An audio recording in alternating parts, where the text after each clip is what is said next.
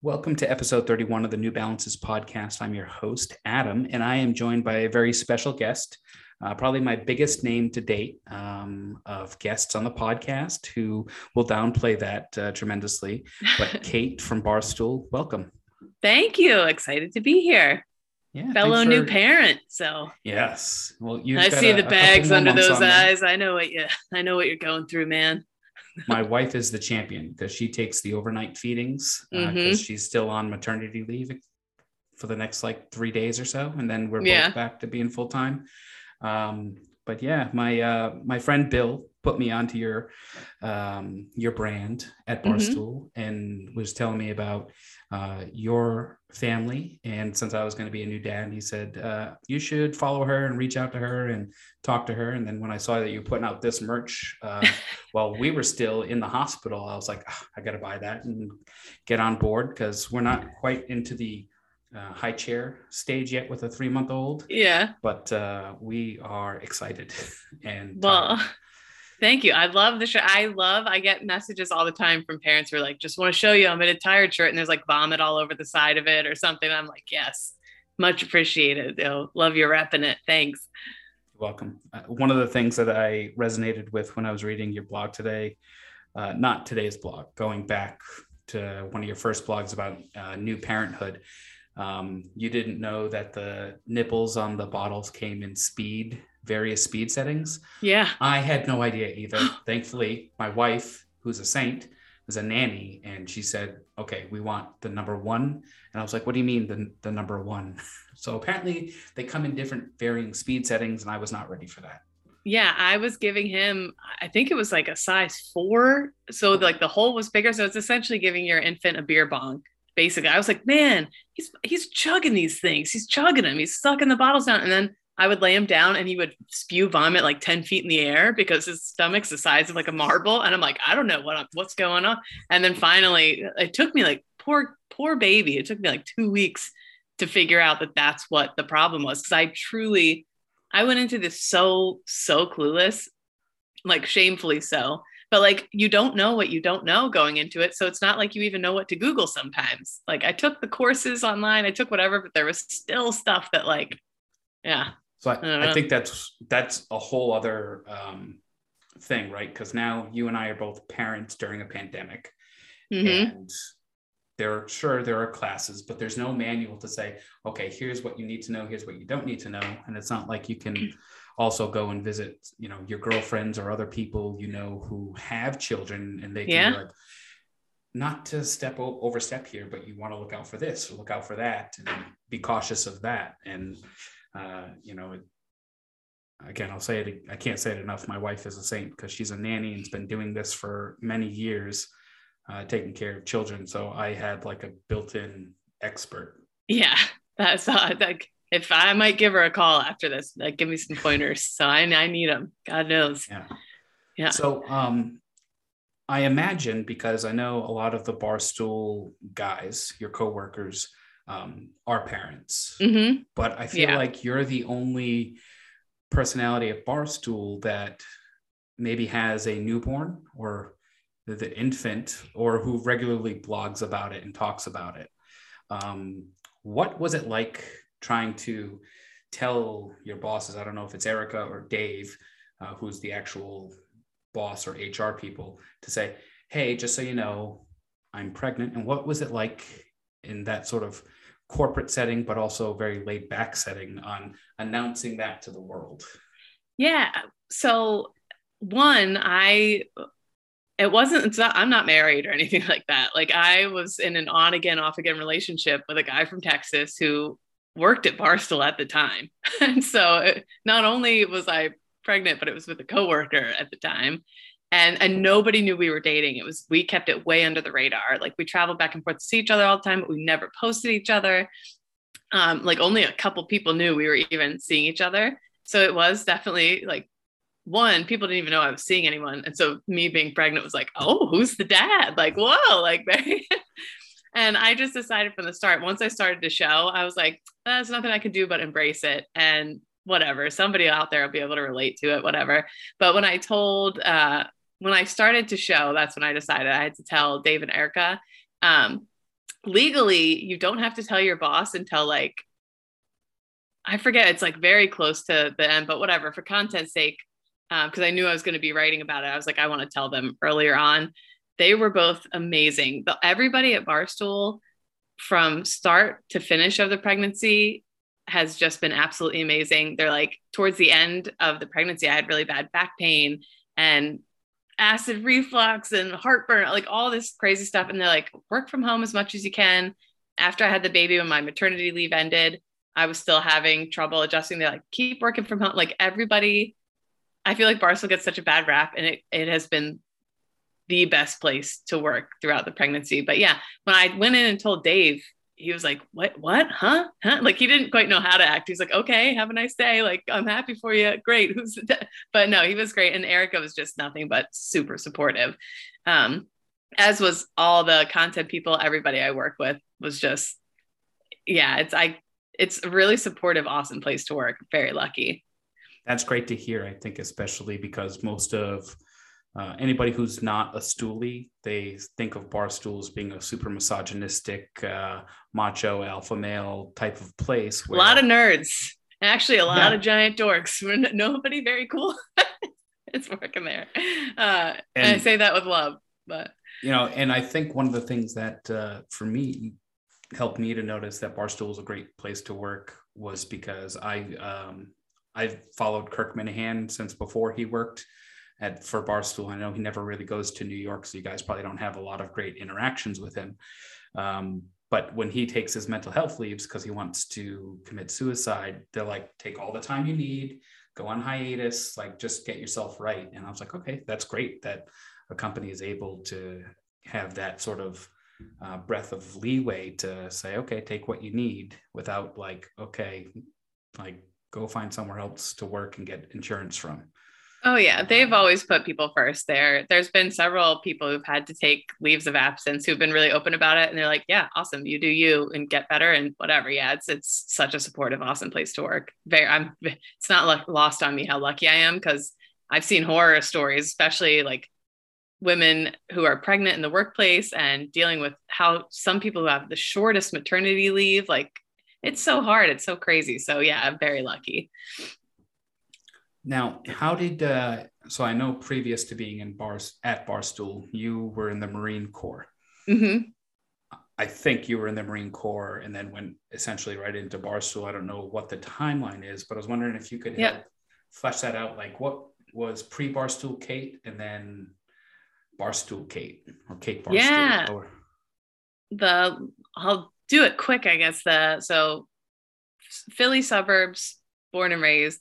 Went to college in Western Pennsylvania to play field hockey, got really into partying, quit the team and joined the rugby team. I was like, oh, the rugby gals are where it's at. So I was smoking a pack a day, doing like 3-story beer bongs on a Tuesday morning. Like I was just a huge piece of shit. And by my senior year, I was partying so hard. I was getting into some things beyond drinking and weed that were getting a little intense.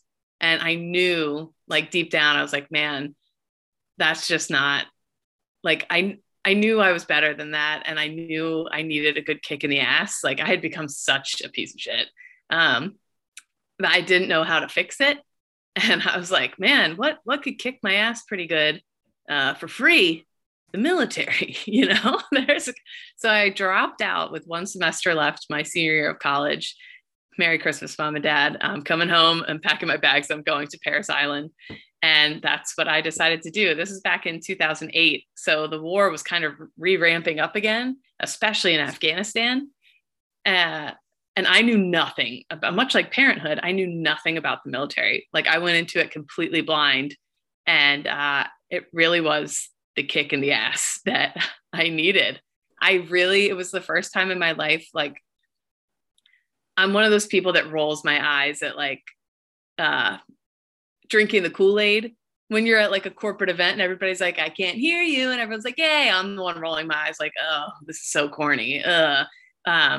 It was the first time I was like, no, I really believe this. I'm going to try as hard as I can. And like, we're a team and this is something bigger than me. And like, and I don't know, I just, when I graduated from boot camp, I was standing so tall. It felt like the links in my spine were going to unhinge. Like I'd never done something I'd really been proud of before until then. And I told myself like, I could never go back to the asshole that I was before. Like from then on, it was going to be a totally different trajectory. And thank God it's been that way ever since. So, well, no, it's a rough, it's been a wavy trajectory, but it never went as low as where I was before. And please stop me. I'm a rambler, big time rambler. We're all about the rambles. Yeah. All about the rambles. So I joined the Marine Corps. I didn't know anything. So the recruiter was like, what about military police? And I was like, oh, cool. I'll be a cop somewhere on a base in a cop car. And when I get out of the military, I will be a cop somewhere. Like simple, easy does it. There it is. I didn't know there was a field side to being military police where you deploy to train other police in other countries kind of thing. And that was a huge project in Afghanistan, was police mentoring teams. So I go through the MOS school and half of it was police training. So like I'm learning how to drive a cop car and like the military laws and all that. And then the other half was all like field, like infantry light training, definitely not infantry, but like that kind of stuff. And I was like, oh, what's this? Everybody's a rifleman. So you got to learn everybody's a rifleman. So then I get sent when it's time to get sent out to the field to get your permanent like duty station and job. I got sent to a field unit, which I was the only woman in my unit. And I was told, I don't know if this is true. I'm 5'9", but that there was like a height required. They needed like, I had the build and I was at the time I was strong and in shape and like, I knew my shit and I was good. Like, so I think they needed a woman and there I was. So got sent to a field unit, ended up on the first all woman, the first all woman unit in the Marine Corps to go overseas on it was called a FET team, but a female engagement team. So I got separated then from my MP unit and sent to actual infantry units where, because of the culture, the male infantry Marines couldn't talk to, search, do anything involving the Afghan women out in the small villages. And so each infantry battalion got a few women Marines who kind of did all that stuff. So yeah, so I went from joining the Marine Corps thinking I was going to be a cop on a base to being in one of the most violent areas in Afghanistan during the height of the war. So Marja in 2010. Holy shit. And then yeah, from there, and it was an amazing experience. It was just so eye-opening. I'd never really left like the tri-state Philly area growing up. And so to suddenly be in Afghanistan and see the culture and get to sit down with the women. And I mean, it had its heartbreaks, but it also had its incredible, like, I'm so glad I got to experience it. Deployed again a second time, but it was like a much fluffier deployment. It was also Afghanistan, but it was on like a giant base with a burger place and like a knockoff Starbucks, whatever. And I got married during this time. So I found the love of if you're a woman in the military, honey, it's like shooting fish in a barrel. You'll find yourself a husband. Like, you know, there's like 50 guys for every one of you. I was a hot ticket. Okay. I'll tell you what, I wore deodorant. That made me a 10. I wore a spritz of, like perfume spray every now and then. That made me a 10. But yeah, so thought I found the love of my life, got married in between deployments. And when we were both done with our first enlistment, we decided to get out and move back to New York City, where he was from. So, and please stop me anytime, Rambo. So I'm all for the story. Okay. So we were stationed at Camp Pendleton out in California. So I get out after 5 years and he got out around the same time as me. We moved to the Bronx in New York City, where he was from. And I start going to school at Fordham University on the GI Bill. So I had a 1.8 GPA at IUP in Western Pennsylvania, and Fordham was like, we'll take you. You shouldn't be here, but you're free money for us. So we will take you. Thank you, government. So I go there, and this time I had a whole new frame of reference and a whole new appreciation for school. I couldn't get enough of it. I loved it. I ended up graduating with like a 3.8. And during that time, I volunteered as much as I could. It's kind of like reintegrating back into society, sort of. And I'm like, what are the best ways to do this after getting out of the military? Volunteer somewhere. That way you get to know the community, you get to make friends, you get to like, whatever. So I was volunteering with this military group called the Mission Continues. And during that time, Jon Stewart had reached out to them from The Daily Show and said, do you have any veterans who are interested in media or anything like that? I'm doing this program where you come down to my studio once a week and veterans who are interested can like spend the whole day here and learn the business a little bit. And I was like, fuck yes, pick me. And I got into the program. And so my last semester at Fordham, I was also doing the VIP, it was called the VIP program, the Veteran Immersion Program at The Daily Show during Jon Stewart's, I think it was his second to last season.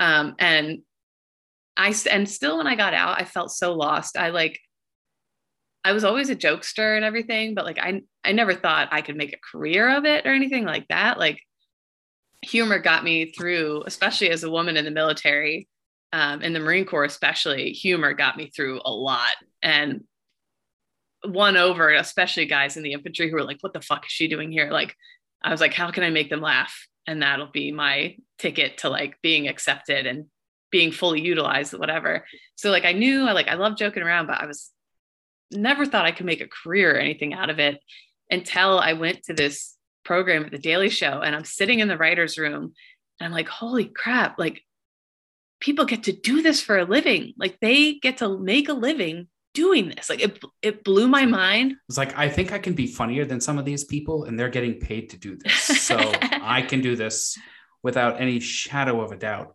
Also, yeah. Great marketing on The Daily Show to call it the VIP program for veterans immersion.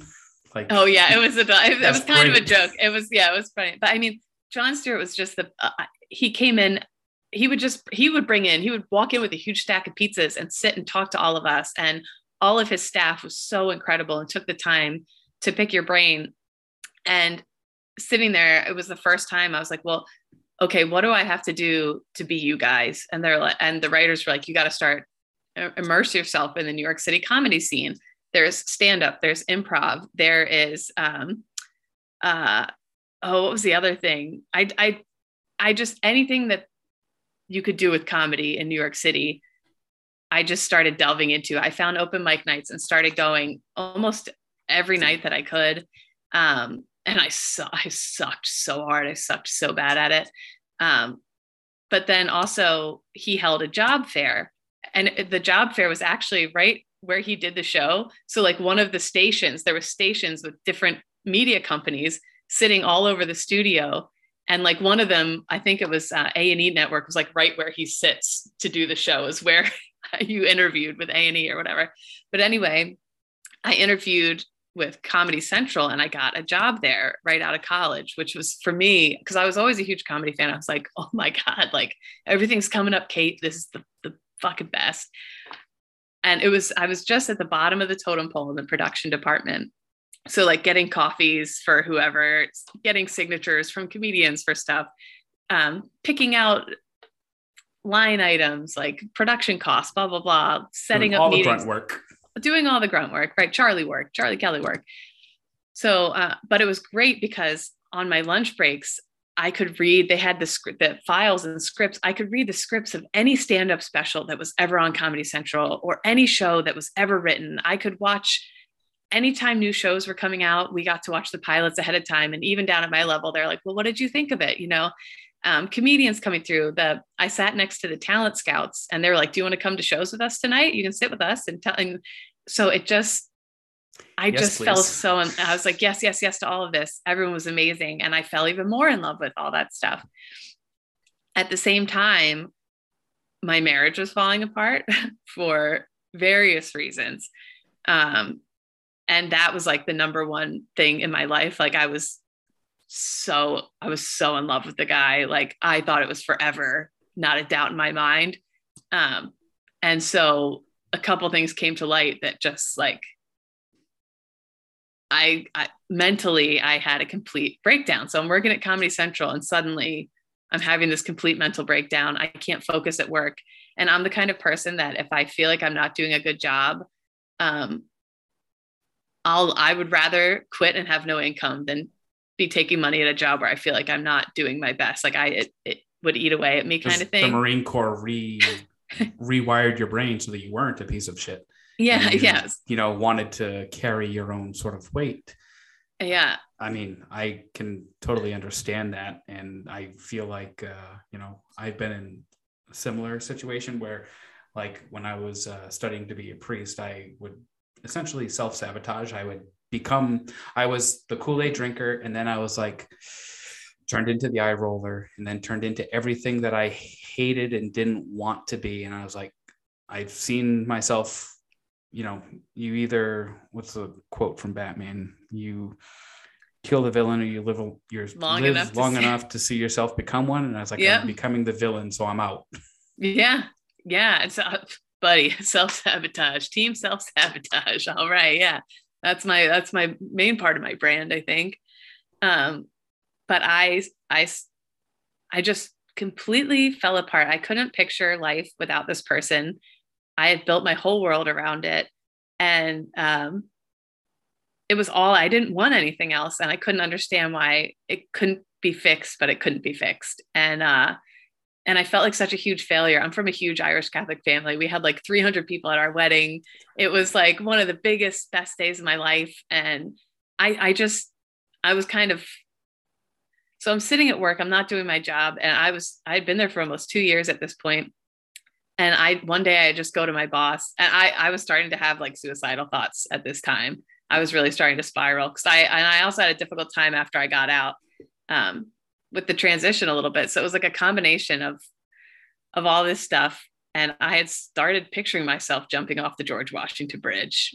And it was just like this little thought at first, but like, I was like, my life is ending. Like my marriage is ending. I'm sucking at work. I know they're going to fire me.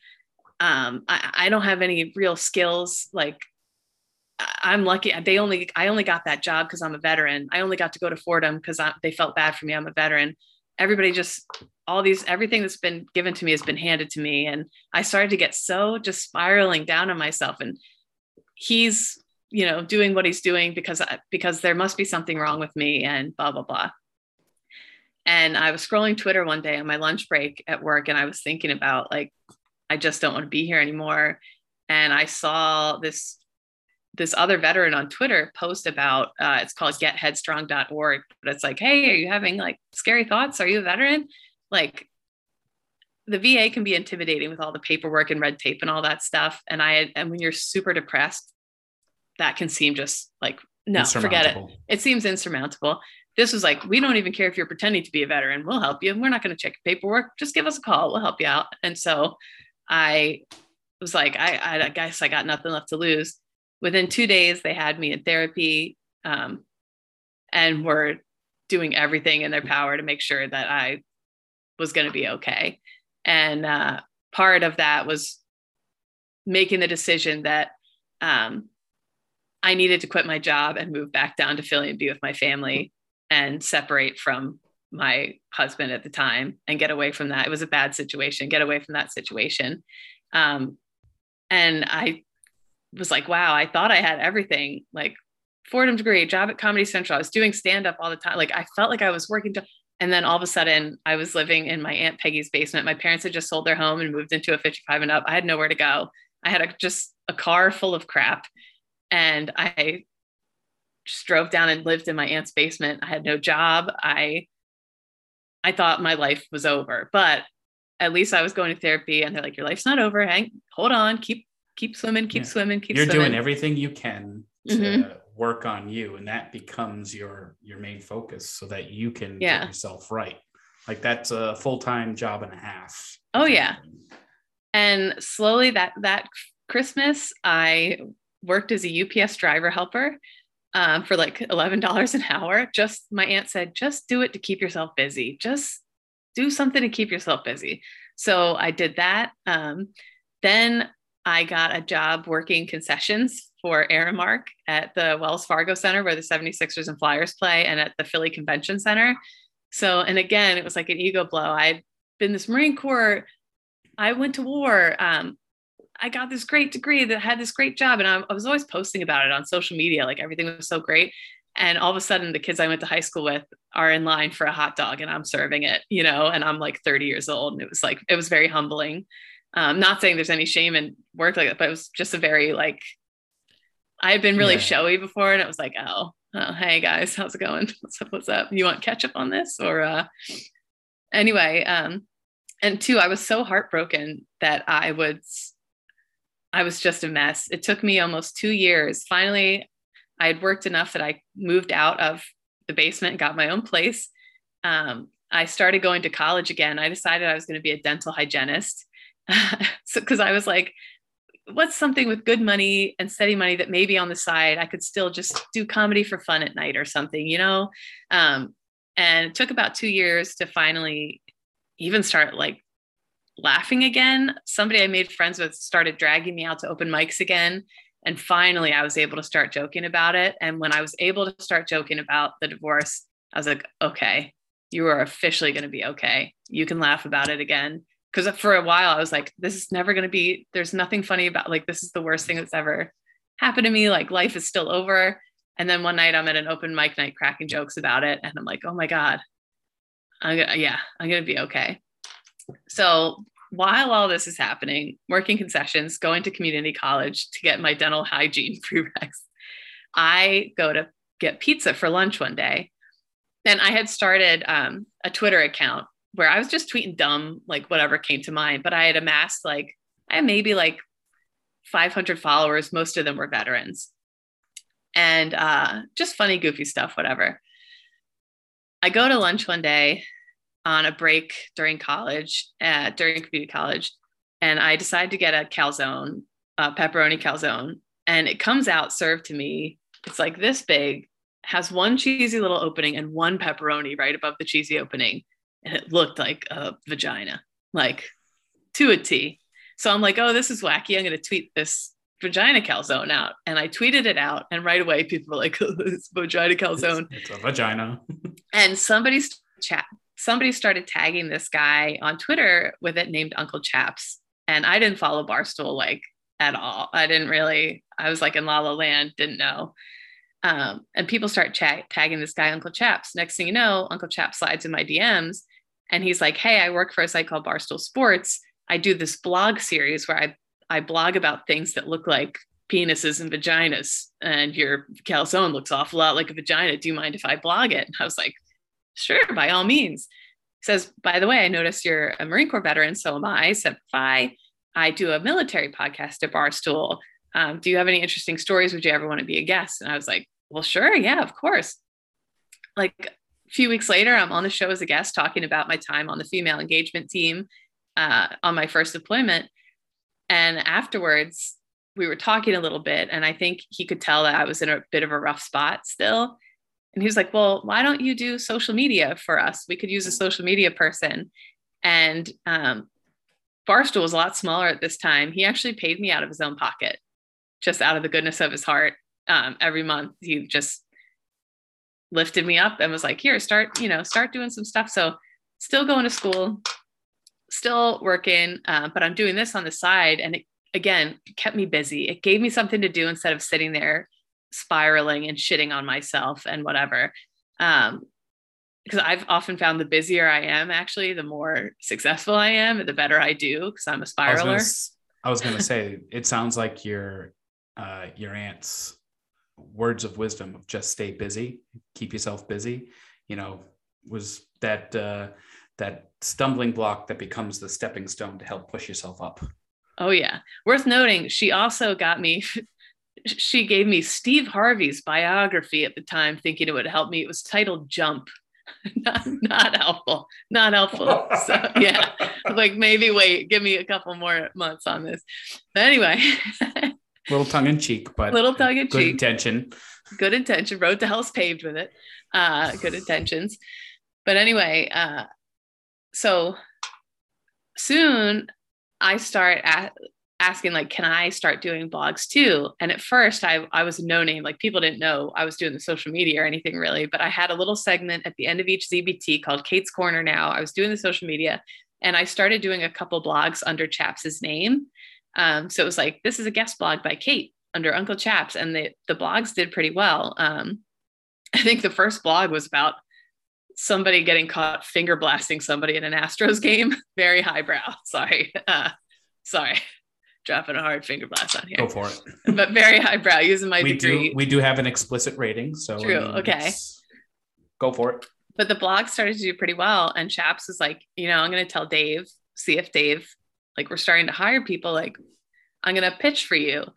So, and this was at the old office. Things were a lot smaller, and he's like, I got you an interview with Dave Portnoy.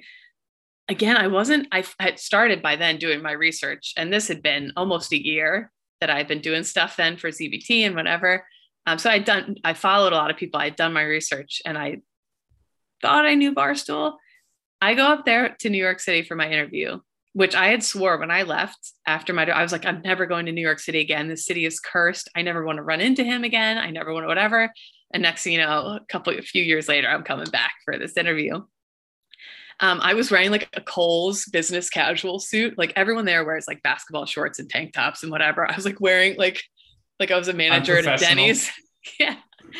With like Payless flats. Like I rolled in right away and everyone was like, sure, you know, Barstool. I feel like that could be one of those TikTok trends. Are you new here? Yeah. Are you new here? Yeah. I don't even think Dave looked at my resume. I'm almost certain he didn't. Handed it to me, sets it down, asked me a few questions. I feel like I sucked. I blew the interview. He's like, so what do you do? Like, what's your like media like thing? And I was like, I work concessions and I'm going to dental hygiene school. He's like, what? But he's like, I'll tell you this, Chaps vouched for you. Chaps said you're good and that you're funny. Because Chaps vouched for you, like you're good with him. You're good with me. Let's give you a shot.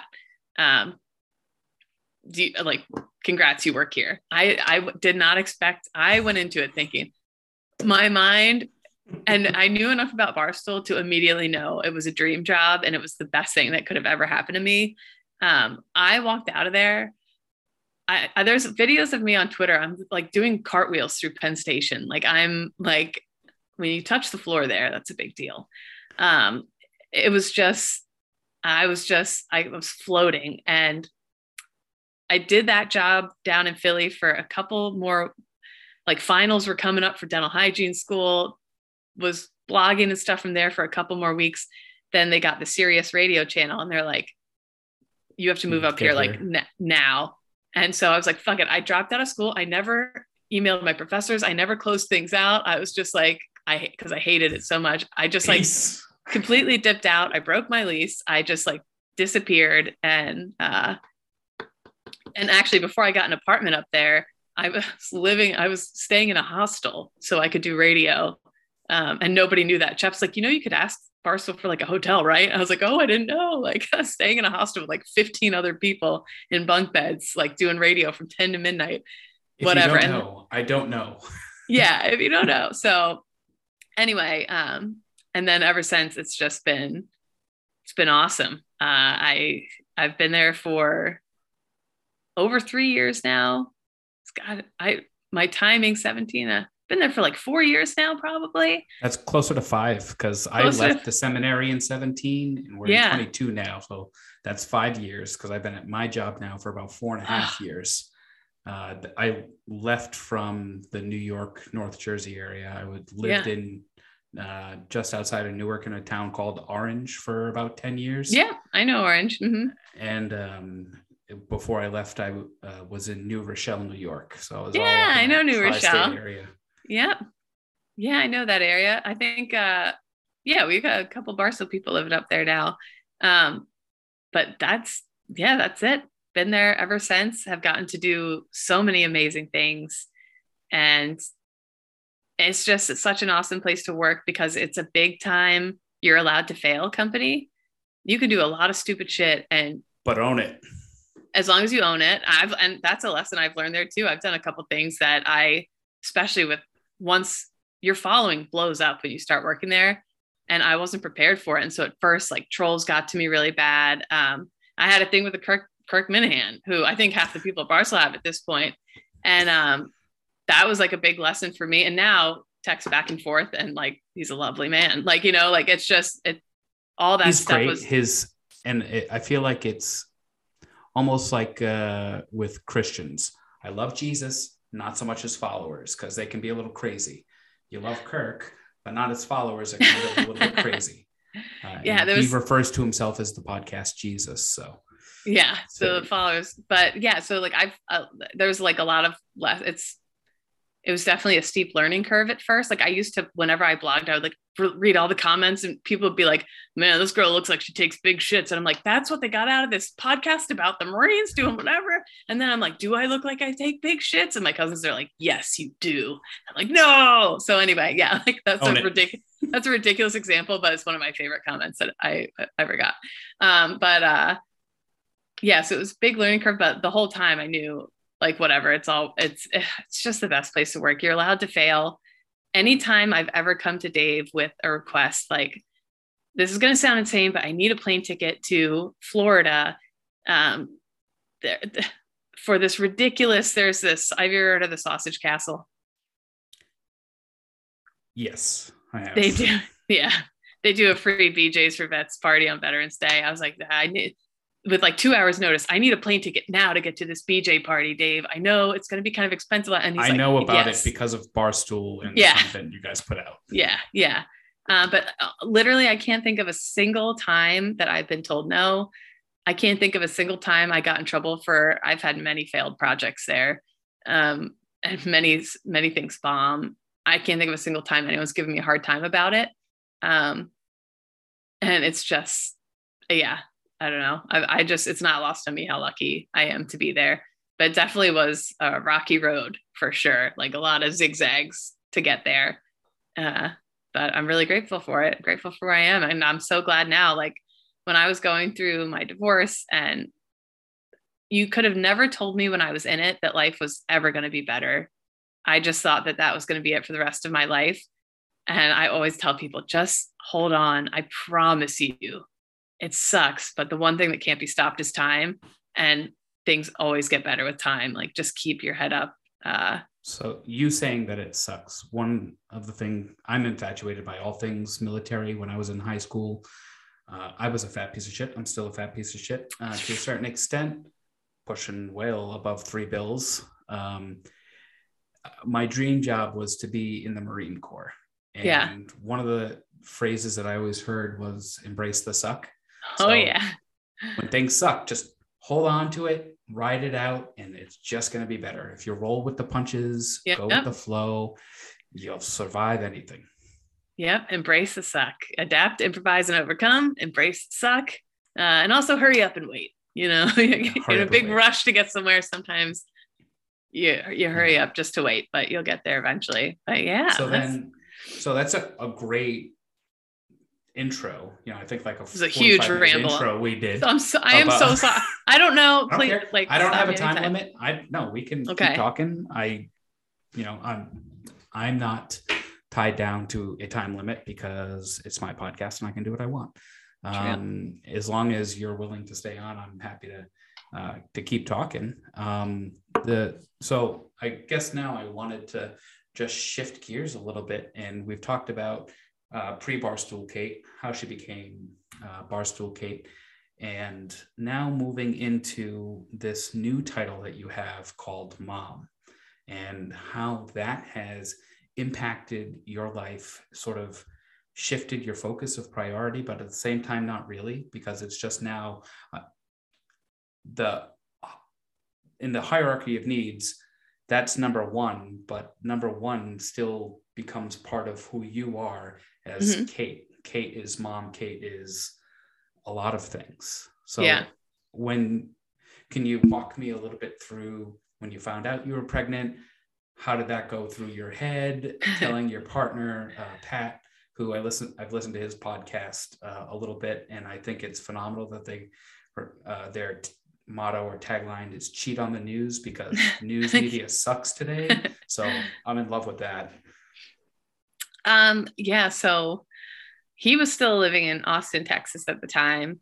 And actually it was kind of an on and off for like about 2 years. And, cause long distance is super hard. And then COVID hit and couldn't really travel and see each other. And it was like, what are we doing? And me, I'm like, I'm almost 34, 35. Like, buddy, I don't know what we're doing. Like, cause I'm starting to get a timeline. I knew one of the hardest parts about my divorce is I always wanted kids. I come from a big family too, again, Irish Catholic. And it was like, it was something I wanted so bad. And I thought, I'm already too old. Oh my God, I've lost that. I'll never have that. Like, that was another part of the heartache. Like, there goes one of my biggest dreams in life. I'll never have that. So this was kind of an unexpected thing. And my family goes down the Jersey Shore every year, this TMI. And I was like, why don't you just come down, meet me, fly, like, let's put your mask on, fly to Jersey, meet me with my family down the shore, like a huge, like my whole extended family. And basically we like booze it up and just party all week. It's a delight. And so we did that. We had a great time. And like almost 2 months later, I went hiking upstate New York all the time. I love hiking.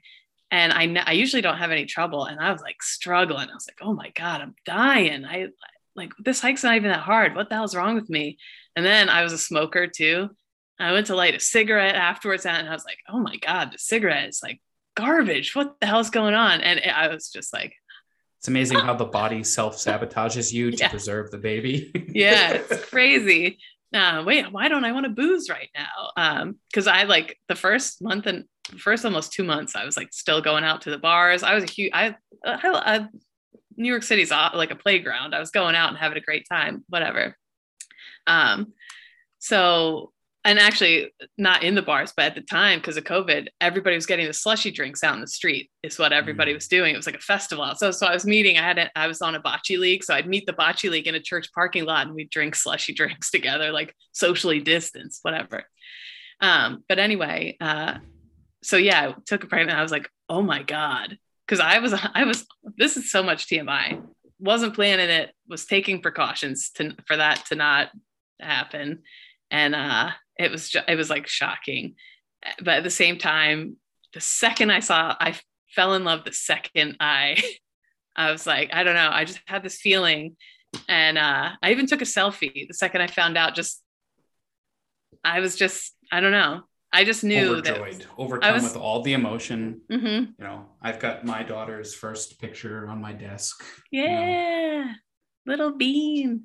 But yeah, and so then I had to tell Pat, who was also like living a great bachelor life down in Austin, Texas, and was not planning on this at all. And that's a heavy thing. Like for somebody who like, that's an incredibly life-changing thing. So that was a very scary phone call. And in an off again, on again relationship, we are now very much on again. So yeah. Let's talk about this. Surprise. And so then it was like, you know, what are we going to do? Like, you know, am I going to move down there? Like, will Barstool let me stay? Like, blah, blah, blah. I love this job so much. I was like, I can't, like, I would love for you to come up here, but like, I cannot leave this job. This is just like, and the opportunities here are just too incredible. I know this is where I still want to be. So we sorted it out. He ended up moving up here when I was like 10 months pregnant. And so we were a couple that had never lived together before. And suddenly we were living together with a baby. So Talk about figuring it out on the fly, improvising, adapting, and overcoming like a champion. Yep. Yeah. And it's been like, cause neither of us are around babies ever. Like you're not around babies in the military. Living in New York City, working at Barstool, I wasn't around kids or babies. Like I come from a big family, but I don't remember like ever even really holding an infant before. Like I didn't know. It's been like a decade since I've been around like kids really. I have no idea what the hell I'm doing. It's during COVID. So it's not like all the aunts are coming over to like help, you know, like it's, so it really has been. Not only I not know what I'm doing, I don't know how to ask for help in this time of pandemic to teach me how to do things. Yep. And it's been the best fucking thing ever. But it's also been that's been a part that's been really hard about it. And even too, like going in for the checkups and stuff, it's just a very different vibe these days. So it's hard. You just feel like, yeah. I don't want to waste anybody's time. There's more important stuff going on. So in and out. And one of the only reasons, I didn't see a reason for me to get the vaccination. Not that I'm anti-vax. If people want to get the vax, go get it. Have all the jabs you need to get, whatever. But once I realized, oh shit, I need to be at these doctor's appointments with my partner, with my wife. This is the primary thing. And I'm going to get all the shots so that I can be there for her because she needs the support. And it's just as much my kid. And I want to be fully invested in my child. And I want to be there for those milestone moments that I can be there for. And thankfully we were on the second half. I know Cash is almost a year old now. Yeah. Which is crazy, crazy times. So I don't know, was Pat able to be with you at those appointments? Yeah. I know he was out of state, but to be involved in that way. Yeah. A lot of the appointments, he did fly. He came up for a few of them when he could, because he also, the other part, he does have other work. He's freelance. And sometimes he had to be here anyway for work. So we would try and line it up so that when he had to be here, that's when the appointments would be. But yeah, I went to a good amount of them by myself. And two, it's not like your mom or anybody else can come with you or during this time, during whatever. So a lot of it was just, the good part is now I have them recorded on my phone. So I have them forever. These first little moments, the first time I heard the heartbeat, the first this and that, which I wouldn't have recorded otherwise. So I'm just glad, as a very online person or whatever, I'm glad I have that stuff for myself. But it was tough, moving my apartment. I did 10 months pregnant with, it was really hard. It was a lot, I'm also very independent. So I saw your post today of you walking with Cash, whatever park, and you're like, oh, see, that's the Freedom Tower. That's where we used to live. And I used to love life over there. Thanks for that. Yeah. Now I'm over here in the Jersey Burbs. But I saw I am not a morning person. I wake up excited every single morning now. The second I either wake up before him now, which is crazy, or I hear him. And the second I hear him stirring, I hop out of bed. It's like Christmas morning, every morning, going in and seeing him smile. Picking him up from daycare is a dream. Yeah.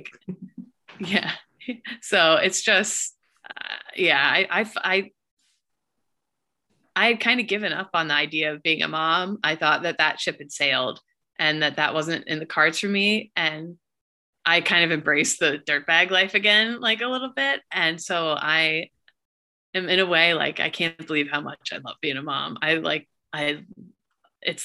I don't know if you can tell. I love it. It's awesome. It's the best. It's the best job title ever, Yeah. To be a mom, dad, to be a parent. I was going to be a spiritual father for a long time. Yeah. And I left because I wanted to have my own family and to find that. And when I met my wife, I essentially knew after the first date, this is the one. We went out to coffee the first time. Yeah. We talked for 3 hours over a single cup of coffee. And then I didn't kiss her till the fourth or fifth date. And she's like, is he friend zoning me? What's going on? What did she think about you almost being a priest? What did you think about all that? It was intriguing. Because she had two great uncles who were priests. Yeah. So she was she wanted people to know that, she didn't steal me from the seminary, from the priesthood or anything. But I think it was more of an intrigue type of thing. She wasn't off put by it at all, 'cause yeah. I had varying levels of friends telling me, don't tell people that you were going to try to do this. And then I had other people that were no, they need to know, this is, you got to be honest. Yeah. So I didn't put it in my dating profiles, but it definitely came up in conversation. In the very first few times. And there were some people who wanted to take advantage of that because until I met my wife, I was still a virgin. Mm-hmm.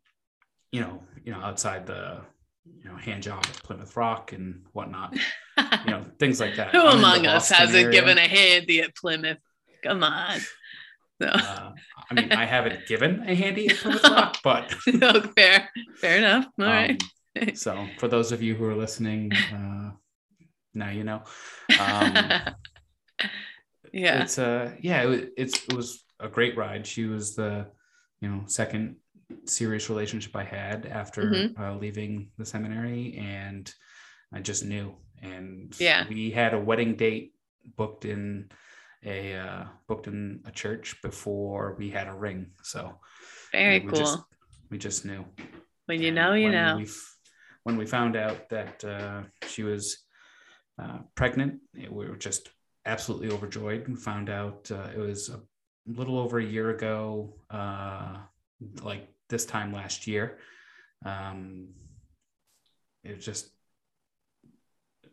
completely changes your outlook on life, about life, and how you live life. It's like, well, I don't know. I got to see what's going on with the baby, and I got to check to see how my wife is doing, because I see my role as dad and as life partner. I see, like, I have to not only help to support, but you need to be a comfort and you need to be a rock. And as a partner, like where one lacks, the other one has to increase to put into overdrive. And when the other one is decreasing, the other one needs to step up. And like, it's a team effort to raise a child. It definitely takes all of our village to help raise the baby. And it's a lot. It's a lot. It's a lot.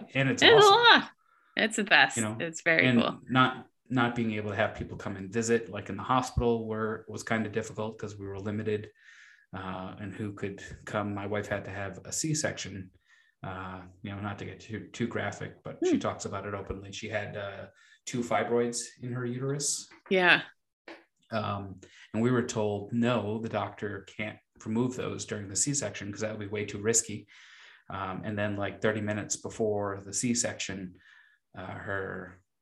her OBGYN came in and said, so we're going to try to get those. And, she was on blood thinners for the entire pregnancy. And it was just like, oh shit. Like, okay, this is now going from, oh, C-section, we're going to have a baby, to this could get real serious real fast. Yeah. And like crying and tears and, not saying your goodbyes, but just in case type of scenario. Yeah. So I wrote a letter and put it in the safe for you type of thing. And, but everything turned out fine and was great. And, we didn't have any, as you eloquently wrote in your blog, no ripped taints or anything. Yeah. No ripped taints. But so since like week 13 of my wife's pregnancy, she had, been diagnosed with gastrointestinal reflux disease. So she was feeling these indigestion pains, and then 4 weeks postpartum she had to go back to the ER because she was still having them. And turns out it wasn't GERD that they had thought it was. It was pancreatitis caused by gallstones. So she had over 200 gallstones with like a peanut butter sludge type thing. So they took that sucker out. So she had a second major abdominal surgery. Oh my God. And to go through pregnancy like that, I keep I feel like people get tired of me talking about it, but I think it's kind of normalized because it's such a huge part of life. Women have babies, but I don't think people realize the amount of pain and suffering that you go through to have a baby before and after. Like there's parts of pregnancy like that acid reflux, that's no joke. And to have that for that long, you can't sleep at night. You can't eat the things you want. Like there is a lot of, and I think it gets downplayed because again, so many of us go through it. And I feel like you feel like if you complain about it, then you're saying, but like, aren't you so lucky to have your baby though? Like, so you're not supposed to complain about it, but like, no, man, pain's real. Your feelings are real. So real. And it's so hard. And that's terrible. She had to go through that. I'm glad she's okay. But yes, me like too. That's, yeah, I believe it. Yeah. So she was away from us for like 2 nights and she was beside herself, just wanted to be back to hold her baby, but she couldn't hold the baby on her because of the second abdominal surgery. So we were trying to figure out how she could hold her off to the side. And like your really hormones too, like, yeah, constant flux, and makes it so much harder. Wow. So I had to go to the 1 month appointment checkup, and she was in the hospital, and she's like, please just make sure you tell the doctor that I'm not a bad mom. And I'm like, he's not going to think you're a bad mom for being in the hospital for something that another doctor misdiagnosed. Like, yeah. Right. But I will 100% let him know that that's what's going on. Right. Yeah. So long story short, moms are champions. They are all superwomen. Just the amount of absolute physical punishment that your bodies have to go through to carry a child. Meanwhile, you know, us husbands and fathers and, you know, partners in crime are, you know, the sidekicks to this absolute wild ride of a circus. That's just the best show on earth, not to take away from Ringling Brothers, but it is the best show on earth. And I'm just so ecstatic to be able to be a dad and to share in that and to talk to other parents about that life. And, you know, because we're sitting at home, I get home tonight at like 6 o'clock, and my wife is feeding the baby, and she's wearing this cute little dinosaur hoodie, and I put it up, her hoodie, like halfway up on her head, and I'm like, you thug life, you, what's going on here? Yeah. And she's like the cutest thing ever. Like as any parent says about their child, you know, they are the best thing that has ever happened to us. And, you know, I'm grateful that you said yes to coming on to share the story about Cash. And I would ask you, what has been the most awesome thing that you've seen your child do? And what's the most annoying thing you've seen your child do? Most awesome. One of the most awesome things, not necessarily that he does, but it's getting to see my family with him is just really cool. It's amazing. And one of the most awesome things he does now that he's laughing, his laugh is just the best. All I want to do, I've always chased a laugh my whole life. And now like, this is the number one laugh I want. I'll do anything to make him laugh. And it's, yeah, that's just the best. The most annoying thing he does is I can Swiffer the floor 20 times. He'll find now that he's crawling, anything he finds, he wants to put in his mouth, any little nugget. And he'll put it in his fingers, make direct eye contact with you, and then pop. And you're like, no, you're like running across, like, what? Why are you eating cardboard? What are you doing? Why are you eating a piece of cat food? Like, what? He's all, yeah. So that's probably, and even then it's funny. It doesn't bother me. But yeah, no, it's changed a lot of things, especially with my job. Like I used to travel and go out to it's just shifted me in a new direction. I don't miss any of the old stuff at all. I'm glad I got to have those experiences, but this is by far the best one. So. Well, you can tell it's written on your face that, yeah, you know, I'm a not fan. That I knew you before, but this is like the happiest you've ever been. Yeah. We're looking at a live stream of the baby monitor right now. Yeah, that's holding that up. One. We've got the same one. I love that it tells us what the temperature is in the room, because our we live in a duplex right now, and our bedroom and nursery are like right next to each other. One faces the sunrise, and then the other one faces away, not like directly opposite, but the rooms are right next to each other. But one gets direct sunlight, the other one does not get direct sunlight. So like in the middle of the day, it can be 75 in one room and 67 in the room next to it. Yeah. It's like a huge dichotomy. So I'm just infatuated that the temperature sensitivity is, and what the baby's comfortable with sleeping in. It is I watch the temperature, like I'm like, it's 70, whatever, you better get in there, and we got to take him out of his one thing. It's like, it'll be like fine. We'll have the temperature set to 70 in the house, but it'll still, because I know you live in the north like we do, and it's been like 7 degrees, 1 degree, 0 degrees the past couple of weeks. Like we've got plastic up on the windows, we put comforters over the windows trying to keep any sort of cold out, and it's like that temperature's not getting above 65 in that room tonight. Nope. Nothing we can do about that. put them in the sleep sack, zip that sucker up, keep them toasty.